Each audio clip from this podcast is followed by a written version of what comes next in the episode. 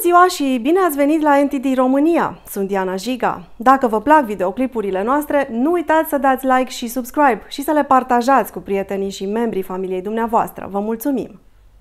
Memorialul închinat victimelor ucise de comunismul internațional, deschis în incinta Muzeului Badea Cârțan din comuna Cârțișoara, județul Sibiu, a aniversat sâmbătă 19 iunie 5 ani de existență. Memorialul de la Cârțișoara este un loc de cinstire a eroilor noștri, a celor care s-au aflat în linia întâi pentru a apăra țara de tăvălugul comunist. Cu această ocazie, fondatorul muzeului, doctor în medicină Florin Mătrescu, a acordat în exclusivitate un interviu pentru NTD România. Vă invităm să urmăriți materialul ce urmează. Bună ziua! Ne aflăm la Muzeul Memorial al Crimelor Comunismului la nivel internațional, în spațiul oferit la nivelul superior al Muzeului Badea Cârțan, din localitatea Cârțișoara, județul Sibiu. Un muzeu unic în Europa. Ne aflăm în prezența domnului doctor Florin Metrescu, fundatorul acestui, uh, acestui locaș. Doctorul Florin Mătrescu este unul dintre puținii români care au rămas fideli unui ideal. Nu doar că a avut curajul să spună să scrie, să țină conferințe, dar a făcut eforturi uriașe pentru a face auzită vocea românilor victime ale persecuțiilor și ororilor comunismului. Iar apoi a înființat acest muzeu, un muzeu al comunismului internațional. Probabil dacă domnul doctor nu ar fi ales calea azilului politic în anii 80 ai uh, României lui Ceaușescu, nu am avea astăzi acest muzeu. Printre activitățile domnului doctor se numără fondator și secretar general al Comitetului Națiunilor Captive Germania-Europa în perioada 1982-2004, fondator și secretar general al Congresului Mondial Românesc 1988 la Paris, co-inițiator al Uniunii Democrat Creștine din România, a sponsorizat Memorialul Siget, a inițiat un proces moral-juridic al comunismului care s-a desfășurat la Cluj în anul 2005. 2006. 2006. Domnule doctor, deși vă aflați într-o poziție foarte bună în România, la începutul anilor 80, ați cerut azil politic în Germania. Ce v-a determinat să alegeți calea exilului? Erați atunci supus urmăririi securității? Întrebarea are două răspunsuri. Primul, nu aveam o poziție privilegiată, aveam însă o poziție de care eram foarte mulțumit și fericit pentru că îmi puteam face meseria de medic întâi uh, în Spitalul Brâncovenesc, apoi în Spitalul Municipal, dar titlul de care beneficiam era asistent stagiar suplinitor provizoriu. Deci era treapta cea mai de jos, numai că eu mă simțeam foarte fericit în această ipostază după trei ani jumătate de țară și după ce mi se luaseră titlul, mi se luaseră, uh, mi s-a luat dreptul pe care îl aveam ca șef de promoție la medicină și la liceu de altfel, să pot intra uh, la facultate fără examen. Și atunci, în această poziție modestă, eu mă simțeam uh, foarte mulțumit. Ce m-a determinat să fac, să iau hotărârea de a pleca în exil? aveam un limbaj uh, foarte curajos, dar în limite mult mai modeste față de ce spun acum, față de regimul din țară. Aveam o priză foarte mare la studenți, mulți dintre studenți, fiind feciori de nomenclaturiști, de securiști, ei au fost și un fel de pavăza mea. Și faptul că m-au tolerat 10 ani de zile în institutele medicine și farmacie se datorează acestor copii, în mare parte, sau bolnavilor, fără de, față de care aveam o prestație onestă și uh, ca om al lui Dumnezeu. Când lucrurile au luat un aspect dramatic, am avut un șef pe care trebuie să-l pomenesc, se numea Vasile Fica, era colonel de securitate, avea titlul de profesor universitar, și a devenit ulterior directorul uh, Spitalului Municipal. Controversele mele cu șeful meu au pornit de la faptul că uh, însemnam cursurile pe care el le ținea studenților. Fără vreo pretenție, dar mă deranja faptul că era un curs elaborat de mine, el nu-și trecea numele. M-a mai deranjat faptul că se purta agresiv față de studente. Nu pot da amănunte. M-a mai uh, deranjat faptul că nu știa o mulțime de lucruri și dezonora titlul de profesor universitar. Și mai ales uh, un moment, uh, momente decisive au fost când el depășea niște limite despre care nu pot vorbi. Iar momentul în care am hotărât să plec din țară a fost determinat de uh, un raport de gardă în care un student eminent al nostru, doctor Ion Greceanu, este și el pensionar și are o căsuță la Bixad acum, a susținut un diagnostic pe baza anamnezei, adică ce a povestit bolnavul. Uh, profesorul, zis profesor, l-a contrat în mod brutal în timpul vizitei și atunci eu am spus vorbele care mi-au schimbat viața, eu cred că doctorul Greceanu a pus un diagnostic corect.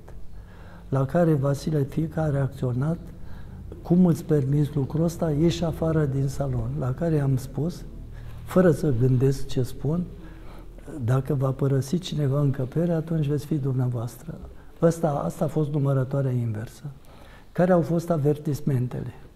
Că de data asta nu o să mi se ierte. Uh, fica a început să răspândească în spitalul municipal că nu sunt sănătos psihic.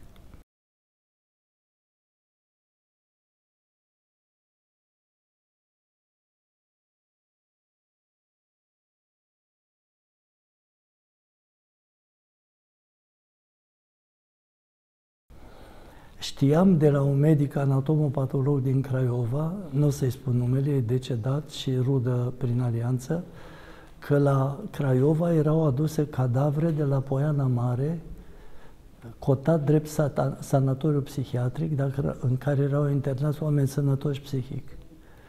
Și că cel care le adresa, le uh, administra uh, injecția letală, injecție care producea stop respirator la injecție intravenoasă, era un coleg de promoție, avea și o anumită etnie, nu are importanță, dar el era ucigaș. Cadavrele ajungeau la Craiova și ruda prin alianță le făcea necropsia. Toți plecau de la Poiana Mare cu diagnostic omorâți în bătaie.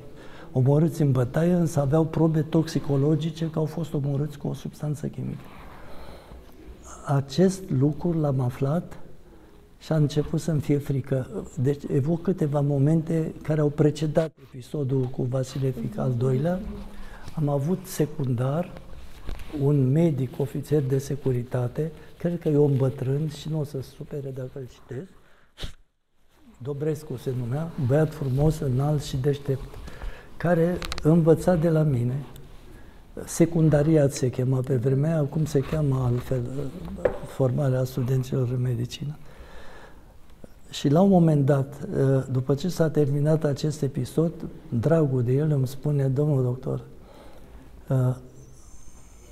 faceți cerere, plecați și nu vă mai uitați înapoi. Trebuie să vă spun ceva. Unde lucrez eu? N-am scos o vorbă. Și sunt medicul unei, la, unui lagăr de deținuți în bălțile Brăilei, numai că deținuții mei sunt speciali, sunt medici. Și sunt în număr de 800. Domnul Dubrescu, cum ajunge un medic acolo? Deci ajunge când hotărăște securitatea. De obicei, pentru luare de șpagă, cele mai multe cazuri, colegii regizează luarea de șpagă. Și atunci am stat și m-am gândit. Ne dezbrăcam la municipală în niște fișete jos. Dacă îmi bagă niște bani în buzunar, a doua zi mă poate aresta. Punctul 3 și ultimul. Am avut o, o studentă, Geta Tiron.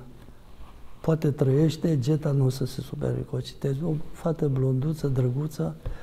Și am semnat la ultima gardă lucrările de diplomă. 8. Sigur că bătea la ochi uh, și a venit și a început să lăcrimeze. Și am întrebat-o, Geta, ce cu tine? Domnul doctor, eu știu ce se întâmplă, știu că nu vă mai văd. Dar vreau să vă spun ceva. Tatăl meu este colonel de securitate și lucrează pe calea Victoriei la Securitatea Centrală. Tatăl meu este un ucigaș și nu este singurul. Tot ce acolo sunt niște criminali. Dumneavoastră ați câștigat un o bătălie cu fica, dar războiul final o să-l câștige fica. Aceste trei lucruri coroborate, la și altele, m-au dus la hotărârea, nu știu cum, dar trebuie să părăsesc țara. Numai că planul meu era să mă leg cu lanțuri în fața Intercontinentalului și niște studenți libanezi pe care contam, studenții mă iubeau. Uh, să anunțe presa occidentală și să-mi dea uh, plecarea. Nevasta mea, cu simțul femeilor de conservare și de liniște, îmi spune, Intuiție. eu cred că în acest context, dacă cerem acum pașaportul, o să ne-l dea. Așa exact a așa a fost. Așa a fost. Prin urmare, am plecat de frică și cu avertismente cărora le-am dat crezare. De ce? Așa de loial am fost eu cu acești oameni și m-am comportat altfel încât nu am luat în seamă ceea ce în medicină trebuie făcut de regulă, diagnosticul diferențial. Sunt corecte oare informațiile sau nu? I-am crezut 100%. Am plecat, deci, de frică. De frică.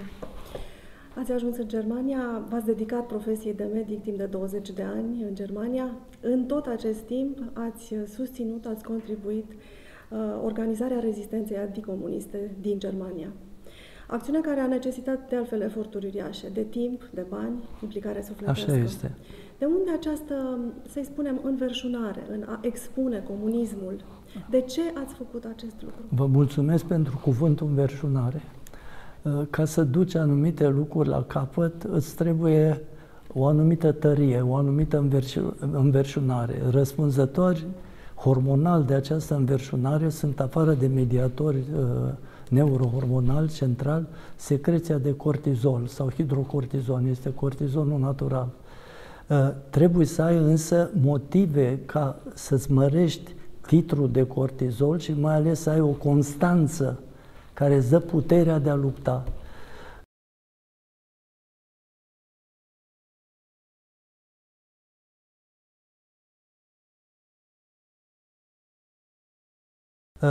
Uh, m-a durut foarte mult. De ce am plecat la această luptă? Odată m-a durut îngrozitor plecarea din țară, pentru că mă găseam într-un loc în care mă simțeam minunat, între studenți și făcând carieră didactică. Ca orice profesie, dar mai ales la medicină, se învață de la un maestru, se învață de la cineva. Faptul că mi-abandonez turma a fost o suferință groaznică. Al doilea, murise tata, Mama a suferit îngrozitor față de această stare de lucruri. Îmi abandonez meseria, îmi abandonez, abandonez Sara, îmi o abandonez pe mama. Trebuie să aflu cine mi-a făcut acest rău.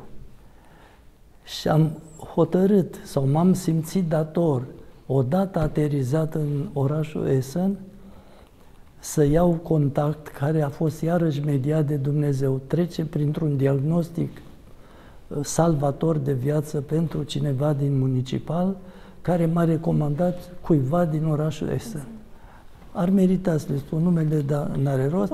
Și atunci am intrat cu ușa deschisă, iar Dumnezeu iarăși mi-a deschis ușa. Domnul în vârstă care ne-a primit era un anticomunist convins. Și era iarăși un amestec de român și ungur și neamț.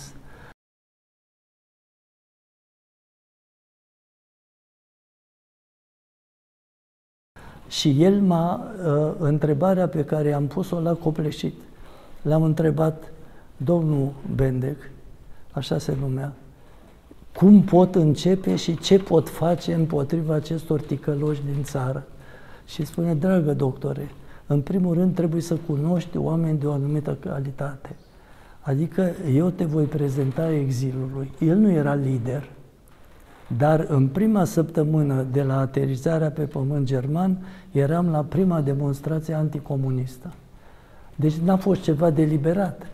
Dar ajungând în Germania, am simțit nevoia să încep să fac ceva. Lupta a fost continuă, metodică și cea mai importantă idee pentru mine sau ceea ce am sezizat, românii au multe calități, dar un defect enorm, capacitatea de organizare. Și mi-am dat seama că lecția germană, notează-ți ideile, fă planuri, rescrie-le, ia-o de la capăt, fixează prioritățile, țelul final, au devenit un mod de a fi, un modus vivendi. Și atunci au încolțit în mintea mea uh, idei fundamentale. Aș vrea să vă întreb, uh, ajungând în acest punct, care a fost experiența dumneavoastră ca lider al comunității exilaților, uh, prin poziția de inițiator, fondator și secretar general al Comitetului o să vă surprind. Națiunilor Captive, Germania-Europa și menționez 1982-2004. Uh, o să vă surprindă ce vă spun. Uh, mai întâi, nu pot spune tot adevărul despre din cine era format exilul românesc. Aș trezi dureri și sensibilități. Dar au fost unii care au reprezentat chintesența exilului. 99% din exil, 99% din puterea de luptă, 100% din devotamentul față de țară, cultură la cea mai mare parte dintre ei de o înaltă calitate, de nivel universitar. Uh, toți acești oameni m-au privit cu simpatie, dar cu un grad de toleranță. De ce?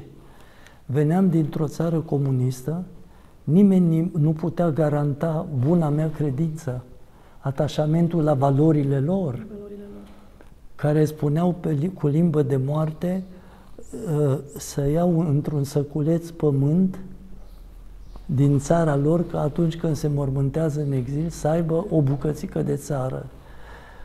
Și treaba asta le-a creat o reticență și, iarăși, o caracteristică omenească, dar românilor mai exacerbată, de necrezut.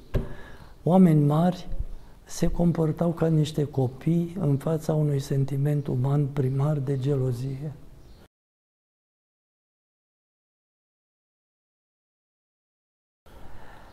Capacitatea mea de sinteză, modul ordonat de lucru, i-a survolat în domenii în care ei băteau pasul pe loc. De exemplu, totdeauna am spus, nu e permis ca un medic să scrie Holocaustul Roșu când ei l-au trăit, Doamnă, în pușcării, în lagăre. Nu e posibil să nu existe o istorie corectă a exilului, foarte târziu a apărut, dar cârmpeie, nu e posibil să nu se scrie o istorie corectă a mișcării legionare, cu bune și cu rele. Deci foarte multe lucruri nu le-au făcut, dar cel mai dureros pentru mine era lipsa de coeziune. Faptul că nu doreau să fie reprezentativi. Și atunci uh, fac o afirmație care o să vă șocheze. Nu exista când am ajuns eu un sediu al românilor din exil. Își dădeau adresa de acasă personală am creat primul sediu prin Congresul Mondial și Națiunile Captive în Köln și nu exista un organ reprezentativ. Ei scriau ca reprezentanți a unor organizații, cea mai veche și mai consistentă a fost Consiliul Național Român, făcut pe baze țărăniste și legionare. Uh, însă nu exista ceva reprezentativ. Ca să scurtez povestea, Națiunile Captive s-au născut în momentul în care am auzit la radio citat un fragment din Fără, paș- fără pașaport în URSS, scris de Johan Urvig, a cărui poză găsiți acolo, în care descrie în gulag moartea unui căluț, mort prin epuizare. Am plâns în hohote și am vrut să-l găsesc pe Urvig. L-am găsit în cartea de telefon din München. Am luat legătura cu un domn Bratu de la, de la uh, Penețist din New York care mi-a trimis un model al națiunilor captive create deja în America. Ok, deci am avut un model, l-am adaptat uh, Europei, uh, iar ideea Federației Românilor a fost cea, cea mai grea lupta mea. Vanități. Ei se simțeau mari în organizațiile lor, în partiduțele lor, în formațiile lor. Au fost eforturi uriașe Cine a pus umărul în mod foarte consistent și avea un nume prestigios? Ion Pantazi, fiul ministrului de război Ion Pantazi. Trec peste amănunte dureroase și o să-l menajez de a spune ceva care face ca țărâna să nu-i fie ușoară. S-a schimbat cu ceva pentru că îl șantajau. Nici motivul pentru care îl șantajau nu are rost. Au mai contribuit foarte mult prin prestigiul lor Părintele Calciu Dumitreasa, Am mai fost uh, un, uh, la originea legionar, pe urmă devenit țărănist, în mod înțelept, Horațiu Comăniciu, de departe, dar fără să se înscrie un nume extrem de prestigios și un om icoană uh, de la țărăniști, Cicerone Ioanițoiu, o legendă și o memorie de elefant. Primarea și au mai fost alți oameni care, din modestia lor, educația lor extraordinară patriotică, n-au dorit să fie rândul întâi. Și am ajuns la Paris, când am făcut Congresul Mondial Român. M-am dus cu urna făcută în Germania, cu buletine de vot, cu plan de acțiune, etc. Uh, lăsăm amănuntele deoparte, la un moment dat am rămas singur, toată lumea dormea, din pricina mâncării și nu numai, și m-am dus în baie, într-un hotel, unde pe un covoraș am definitivat planul pentru a doua zi. La un moment dat mi-a bătut la ușă părintele Calciu și mi-a spus, domnul doctor, nu vă pot ajuta că nu știu ce de făcut, dar mă pot ruga pentru dumneavoastră. Am uh, cinstea să spun că l-am văzut în camera alăturată pe părintele Calciu în genunchi, rugându-se să-mi dea Dumnezeu putere să facem congresul. Și am făcut congresul. Felicitări, un lucru extraordinar. Nu numai atât. Și atunci și acum. A fost trecut pentru prima oară Națiunile Captive și Congresul a fost trecut într-un cărțoi, se cheamă Cartea Organizațiilor Internaționale, numărul din anul respectiv îl găsiți în arhiva de la Cluj. Dacă vă duceți și cereți, veți vedea la organizații românești numai astea două. De ce? Pentru că aveau sediu, aveau recunoaștere internațională, deci am putut scrie scrisori, demersuri, demonstrații în numele a ceva recunoscut internațional. internațional.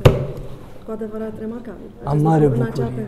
Iar Uniunea Democrat Creștină, al patrulea partid înființat în România, după model german, a fost boicotat de toată lumea. Nu mai dau amănunte.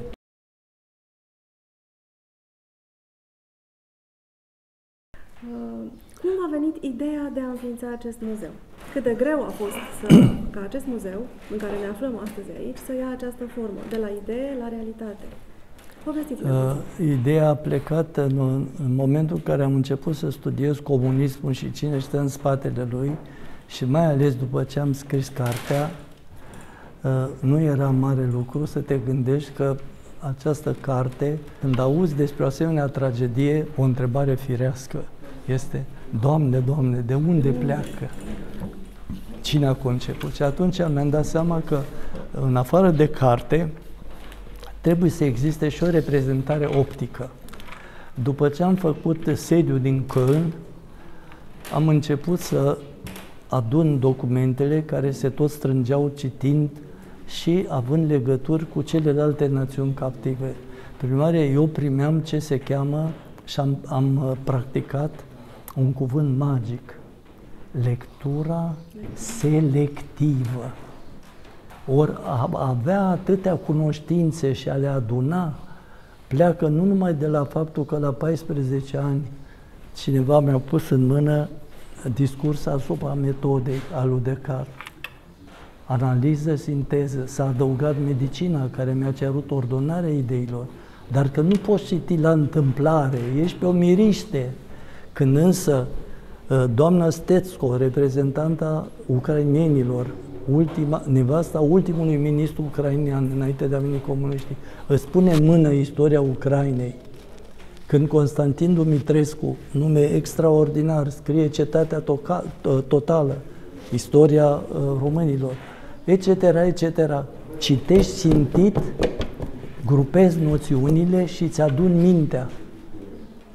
Atunci uh, a apărut ideea de s-a cristalizat în mine dragostea pentru națiunea creștină. Dar națiunea, în afară de sentimente, are un simbol, steagul. Ori steaguri nu erau. La o adunare la New York, în care a apărut Cirațiu și alții, sala plină, dar nu exista un steag românesc. Eu aveam steagul meu, îmi pare rău că nu l-am adus, dar poate ne mai întâlnește Dumnezeu. Și o doamnă din Danemarca a plătit o mie de mărci ca să facem steagul României cu stemă. Dar ajungem la steaguri.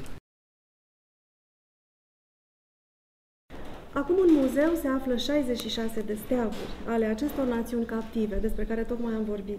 Care este povestea acestor steaguri? Da, e o poveste, o să-mi pe scurt. Și îmi trimite, deci, catalogul cu uh, țările comuniste. Dau telefon directorului și spun, domnule director, astea steaguri comuniste. Eu lupt pentru națiunile creștine înainte de venirea comuniștilor.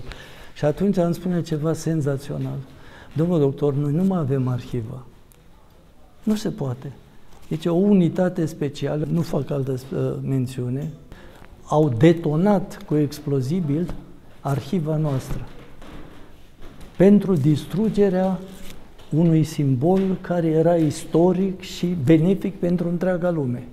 Au făcut o praf. Noi nu mai avem eșantioane din steagurile dinainte de venirea comunismului. Și atunci, stimată doamnă, din bucățele colorate de abții bilduri, am început luni legătura de la Dalai Lama și alții, aici puteți vedea, sunt făcute și unele și copii, ăștia sunt albanezii, aici sunt steaguri, iar că asta este o mostră. Vedeți că sunt lipituri. Lipituri, da. Din chestii colorate am reconstituit steagurile națiunilor captive. Le-am trimis la Bonn, m-a sunat personal directorul și mi-a spus am reconstituit arhiva. Este unul din cele mai emoționante, îmi trezește și zâmbete și lacrimi. Vă cred. Vă cred. Deci arhiva din Bonn, din la Bonn, ordonații azi. nemți, privind națiunile captive, nu celelalte steaguri, s-a făcut cu aceste lipituri, le-am și făcut în culori și așa s-a ajuns să am steagurile la sediu din Bonn. În momentul în care uh, Gorbaciov a venit în Germania, Germania a nebunit. Deci, erau așa de creduli în glasnost și perestroica că le-a luat Dumnezeu mintea. În plus, foarte mulți din comuniștii lumii, realii comuniști, sunt germani și francezi și alții, nu români, dar comuniști, fanatici, bolnavi psihic, sunt acolo. Și atunci, ă, făcând steagurile, mi-am dat seama că am în mână ceva ce ei n-au. Le-am ținut acolo înghesuite, până când venind Corbaciov, am văzut atâtea steaguri roșii și atâta entuziasm că riscam să pățim ce era să o pățim la adunarea anuală a Organizației Internaționale pentru, pentru Drepturile Omului, Internaționale Gesellschaft für Menschenrechte, care se țineau o dată pe an, au năvălit peste noi uh, extremiști de stânga și ne-au luat la bătaie. Eu am scăpat cu liana nebătuți. Și atunci mi-am dat seama că dacă continuăm demonstrația Zilei Națiunilor Captive a treia zi din luna iulie în fiecare an, riscăm să fim bătuți și să ne dea foc steagurilor. Și am închis uh, demonstrațiile. După care au stat în podul casei până când doamna Blandiana a pus pe picioare memorialul. Unde, nu, unde mi-a promis că îmi dă o cameră mare ca să valorificăm steagurile, nu exista vitrine, nu exista nimic. Și a existat ceva, un panou cu 800 de nume de morți ai Revoluției, făcut de inginerul Costandache, cel care a făcut Troița, pe care o vedeți în fața ochilor. Unul din cei 800 era nepotul lui, împușcat la Grozăvești, cămin în București, de un securist care a descărcat Kalashnikovul la întâmplare în mai multe camere. Bunicul unuia din aceste victime, deci, a făcut troița și uh, a participat activ la uh, ceea ce a urmat uh, în continuare ca eveniment. Uh, nu vreau să-mi pierd ideea. Doamna Blandiana da, da. uh, mi-a promis, deci, că face o cameră. Anul, în același an, bolnavi germani, bolnavii mei, au venit și mi-au spus, am fost în România și am vrut să vedem camera națiunilor captive, dar nu există.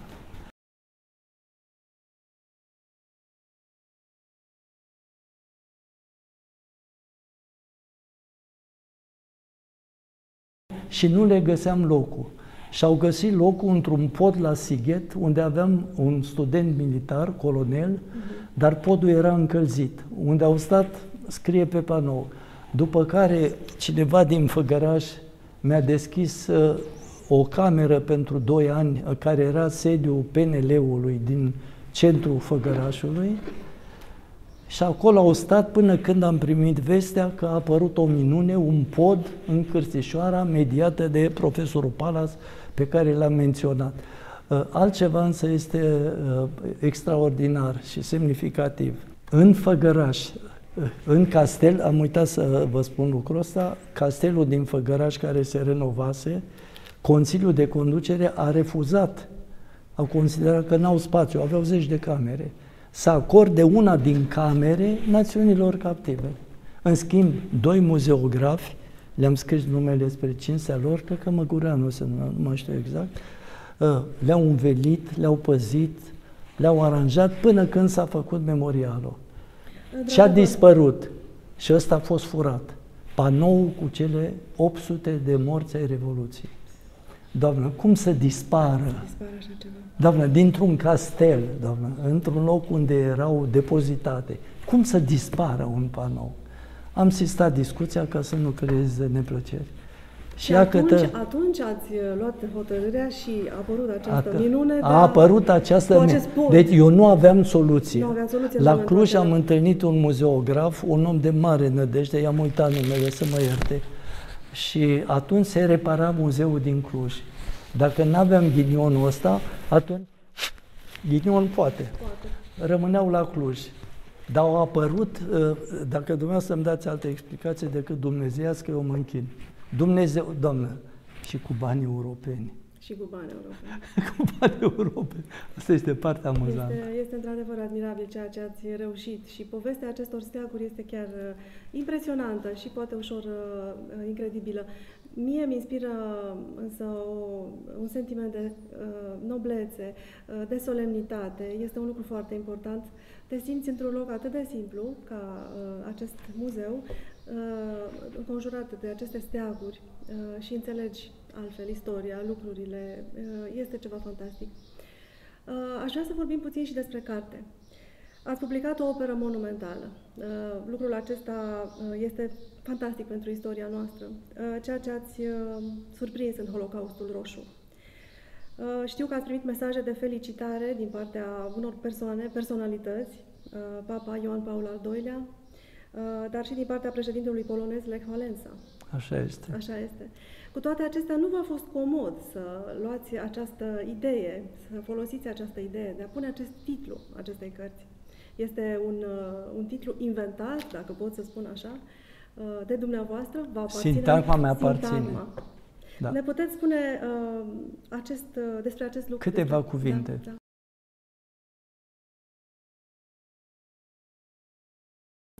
Prin mi-am dat seama că cuvântările, discursuri patriotarde, scripta manent și mai ales uh, date uh, în exil și peste tot, și numai românești de altă natură, se povestea suferința. Suferința povestită și iar povestită și iar povestită, dar ajungi la gâtul călăului. Încearcă să înțelegi cum de s-au putut întâmpla aceste fapte anticreștinești. Atunci am început să strâng material și în cadrul unei vizite la München, uh, Ion Pantazi, care avea legătură cu CSU, Partidul Social Creștin, care este cea mai rămas din dreapta germană, cea mai rămas. Nu mai este nici vorbă ce era pe vremea lui Strauss. Uh, la plecarea de la el, uh, deci în 92 uh, a apărut prima ediție, sau 94, Cartea Mică. Îmi dă două foi cu o statistică pe care nu văzusem niciodată, dar era vorba foarte mică și condensată de morți Uh, datorați comunismului. Dar eu nu văzusem niciodată așa ceva. Se vorbea de sute de mii, de milioane, dar repet, două foicele. Și atunci aia pentru mine a fost ca un crez, ca un punct de plecare și am început să caut în ceea ce citeam uh, uh, ziare nemțești, uh, franțuzești, mai ales cu ajutorul nevestimii, posturi de televiziune, conferințe publice, tot ce e legat, vibram la tot ce e legat de crimă, comunism. Și am început să strâng, să trag, da.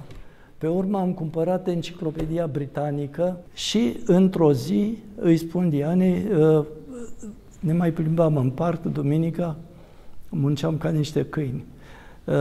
Uh, zic, Leana, o să rămân uh, sâmbătă și duminica asta, nu conta pe mine. Zice, am o idee. Doamnă, și m-am apucat și am scris manuscrisul. Mi-am dat seama că ce faci în două zile, neistoric, nu poate să uh, aibă pretenția de a fi publicat dacă nu-l girează cineva. Atunci m-am adresat domnului Ionescu, care era un om de mare cultură, era filologă și psihologă și mai avea și alte studii în Bochum, un oraș alăturat, și m-am dus cu manuscrisul la ea. Și credeam că într-un timp oarecare o să-mi dea un răspuns.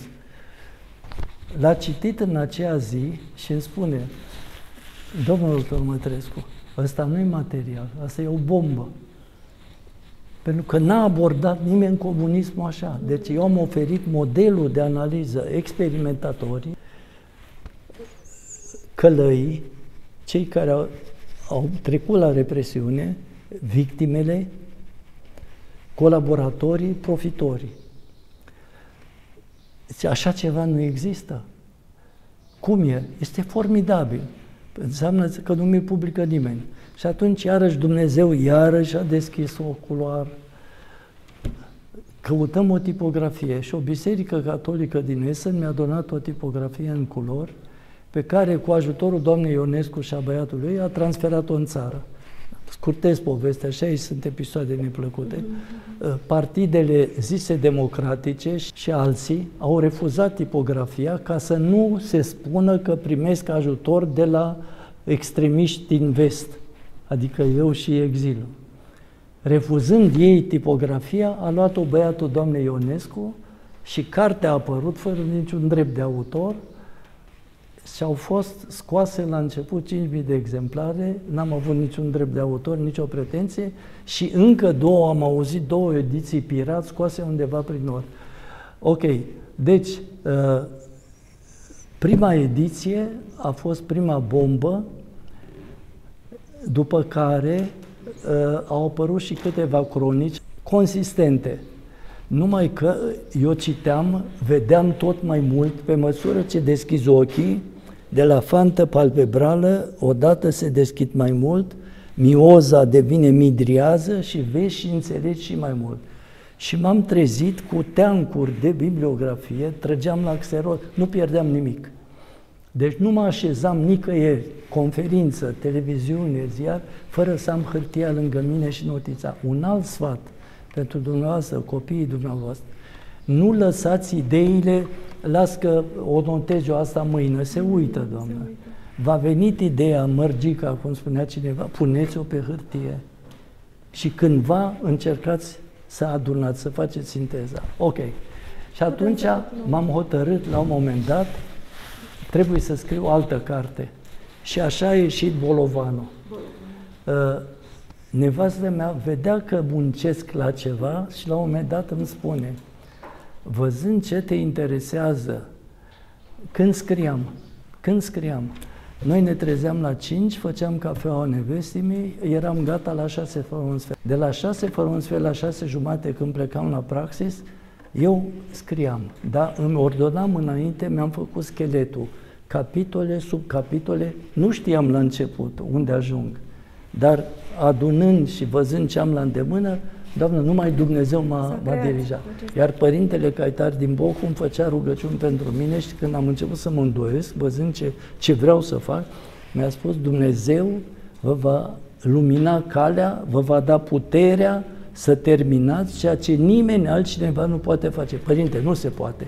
Păi zice, domnul doctor, uitați-vă ce e în jurul nostru. Dumnezeu vă va lăsa să duceți la capăt. În trei sferturi de oră și un concediu de o lună, în, când am rămas în Essen. Și mai multe vohănende, sâmbătă și duminică, fac manuscrisul, n-am avut timp să-l recitesc. Și m-am gândit ce fac cu el. Nevastă mea a văzut că e vorba de un manuscris solid și mi-a spus, zice, sper că n-ai nebunit să-l publici fără ca eu să-l citesc înainte. Zic, Liana, nu știu, cum o să mă îndemne Dumnezeu?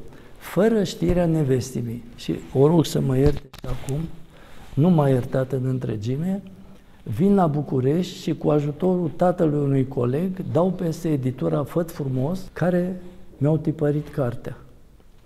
Ă, m-a atacat o trupă de bodyguards pe strada, nu se chema Brezoia, Academ, nu, cred că Brezoia, Brezoia nu se chema, au vrut să arunce manuscrisul în stradă și atunci o grupă de bodyguards uh, plătită a apărat uh, librăria trei zile, iar muncitorii librăriei, mâna lui Dumnezeu, au muncit fără să le ceară cineva, n-au ieșit de acolo, au trăit cu ce aveau prin frigidere, trei zile și au terminat cartea și au legat-o.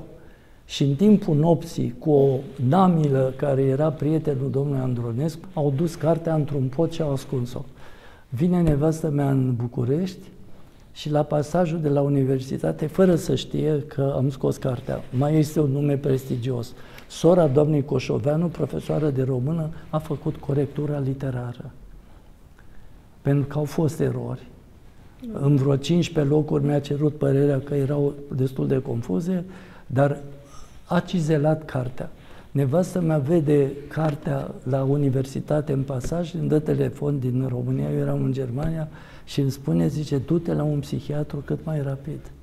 Ai nebunit. Zice, o să ne omoare și o să te omoare pentru cartea asta. Deci am făcut un act mizerabil față de soția mea, numai că i-am spus, Iana, dragă, dacă tu citeai ce am scris, mă cenzurai și nu aveam nevoie de cenzură. Așa a apărut cartea, iar reedițiile, toate cu povești, nici nu vă închipuiți. Adică este de domeniu în care numai divinitatea a dirijat împrejurări fără de care cartea n-ar a apărut. Când am primit o cea mai frumoasă recompensă? Câteva. Deci, uh, am scrisoarea secretariatului Papei Ioan Paul al II-lea, care este formidabilă. Ce m-a mișcat și mi s-a făcut mai mare frică, Sfântul Părinte se va ruga pentru dumneavoastră și familia dumneavoastră. Doamna, era avertismentul. La Lej Vales a ajuns după multe presiuni, la Fundația Reagan și la Moscova, i-am trimis lui el și nu mi-a răspuns. Dar mi-am dat seama când uh, nevastă mi-a văzut cartea la librăria centrală din Stockholm, se dusese la un congres de uh, uh, pneumologie, Zic, de acum înainte nu mai au ce face. Și ce mai știu, mă uit în camera de luat vedere pentru că sunt mândru de asta. Holocaustul Roșu este în Biblioteca Vaticanului, care are cam un milion de exemplare. Stimată doamnă, să zicem că mă împușcă când ies din memorial. Păi mor frumos și atunci străduța aia din, din Toșnat va purta numele doctorului sau Dumnezeu știe cu, adică mă transformă dintr-un muritor de rând într-un erou. N-au făcut-o. M-a protejat Dumnezeu. Asta e istoria că este e fascinantă, este, nu? Este. Uh, sincer, uh, sunt lucruri atât de reale pe care le-ați trăit. Pare o poveste. Are o poveste. Pare o poveste, dar în realitate este o experiență dură, este un drum, este o golgotă a ceea ce a însemnat să scrieți această carte. Uh, ați reușit sau putem considera că această carte a făcut un uh, proces al comunismului? Da, a pe, reușit acest pe lucru? baza ei uh, i-am spus lui Bădița și mi-a zis, domnul doctor, eu fac mobilizare, dar nu știu cum.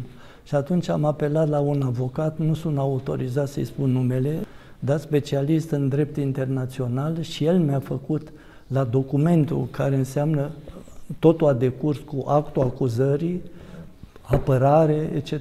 Vorbiți de procesul de la procesul Cluj? de la Cluj, da. da. Deci a fost făcut după norme internaționale, cum a fost făcut Nürnbergul. Numai că de el nu vorbește nimeni. Se tot spune, nu s-a făcut niciun proces al comunului, nu s-a făcut că n-ați fost prezenți, n-a scris nimeni o vorbă despre el. Dar baza procesului a fost cartea. Și Gavrilă Ogoranu, ce poate fi mai frumos decât omul legendă pe care ăștia care merg la sâmbăta de sus nu vor să-l vadă. Nu vor să le vadă figurile, ok?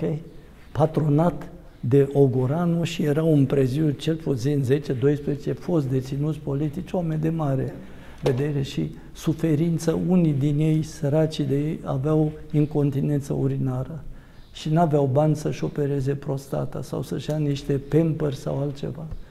Îngrozitor. Îngrozitor. Gavrilo Goranu l-am văzut înainte de a muri în uh, Spitalul de Urologie din Cluj și mi-a spus, domnul doctor, iertați-mă că vă spun, dar merită, nu vă așezați pe pat.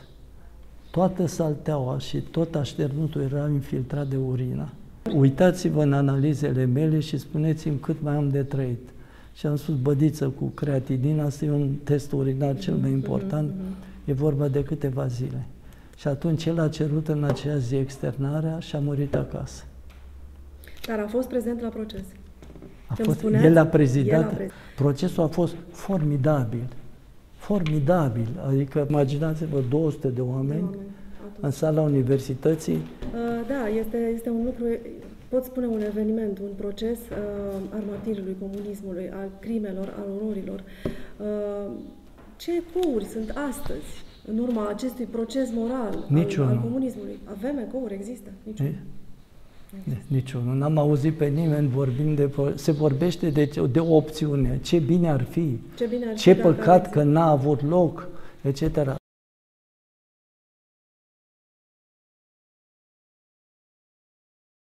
Aș pune, alta, o- aș pune o altă întrebare. Ați reușit să scrieți această carte, ați reușit să uh, faceți un proces al comunismului, un proces real care s-a desfășurat. Și cu toate acestea, comunismul nu a fost condamnat încă. Okay. Nazismul a fost condamnat, Holocaustul evreiesc a fost condamnat. Totuși, comunismul nu a fost încă condamnat și el produce încă victime.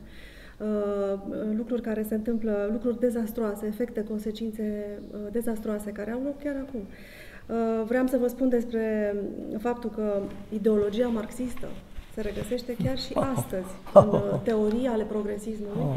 cum sunt teoria m, critică a raselor, Toate teoria sunt. corectitudinii politici, politice și ați auzit de toate aceste lucruri.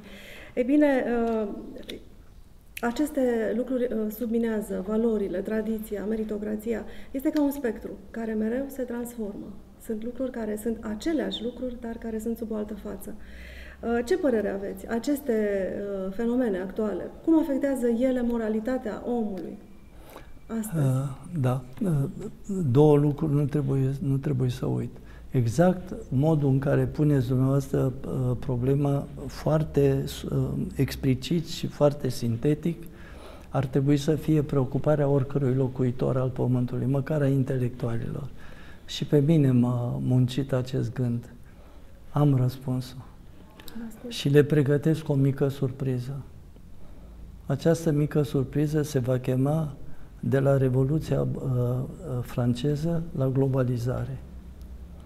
Iar chintesența uh, gândirii acestui eseu, care o să apară sub formă de samizdat.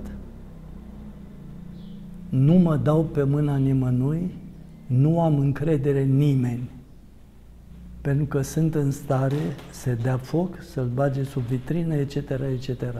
Nu vă pot da alte detalii, dar sper să mă țină Dumnezeu și văzând cum rezist la maratonul de azi, parcă îmi fac Ați reușit speranțe. foarte bine. Sunteți Chintesența extraordinar. este următoarea, doamnă. Vă rog să o țineți minte și Domnul care înregistrează.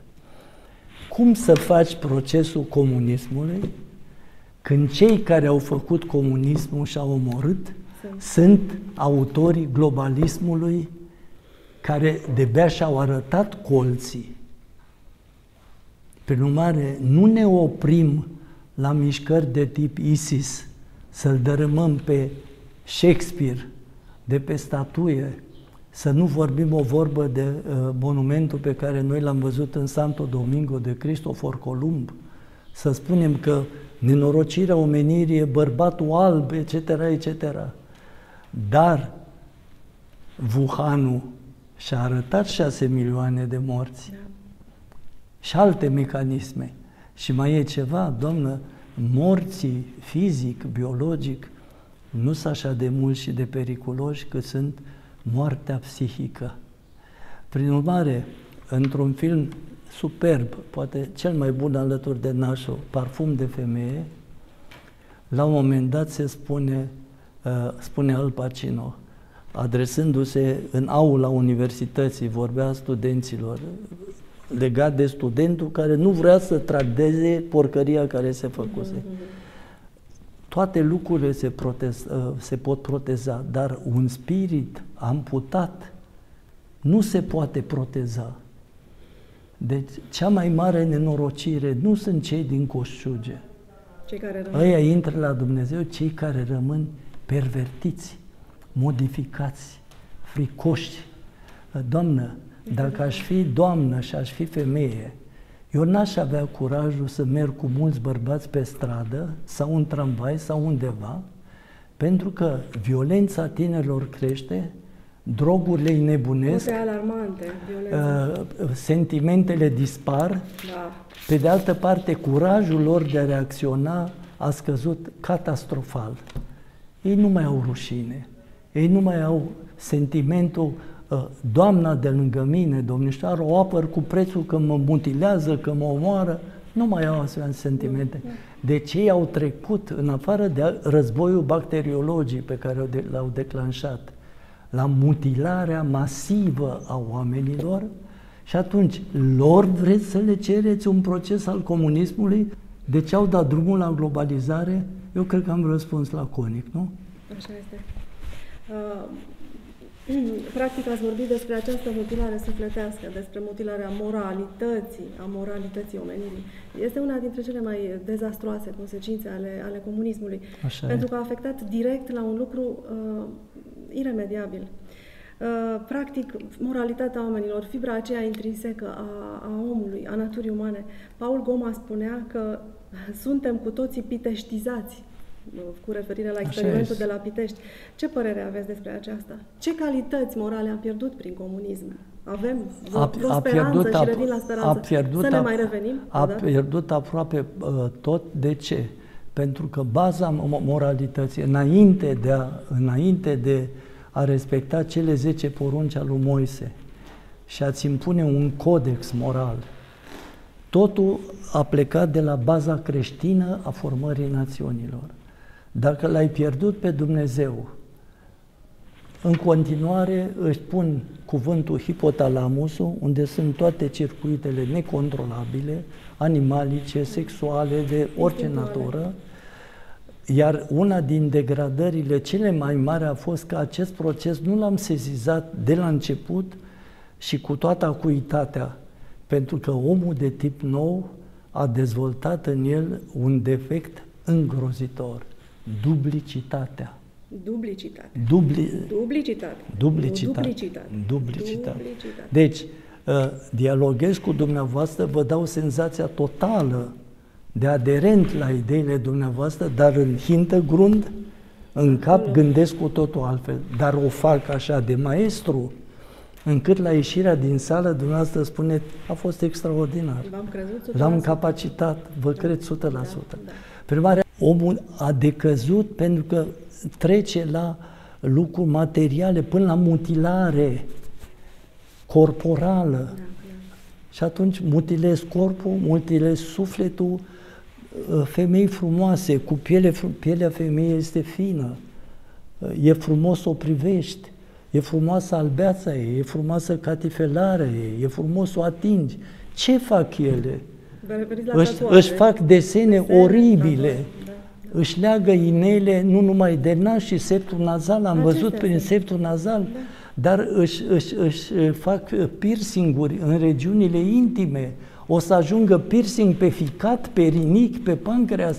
Deci este o decădere totală pentru că ei pur și simplu, astea sunt valorile creștine, nu mă interesează. Da, în numele unor teorii progresiste care sub aspectul Îi stimulează. da, Le și- justiției sociale sau a egalității, de fapt, maschează niște Doamna, am o lucruri, vecină admirabilă, părăsită de bărbat, un om fără cap, au doi copii, se apropie de patru ani.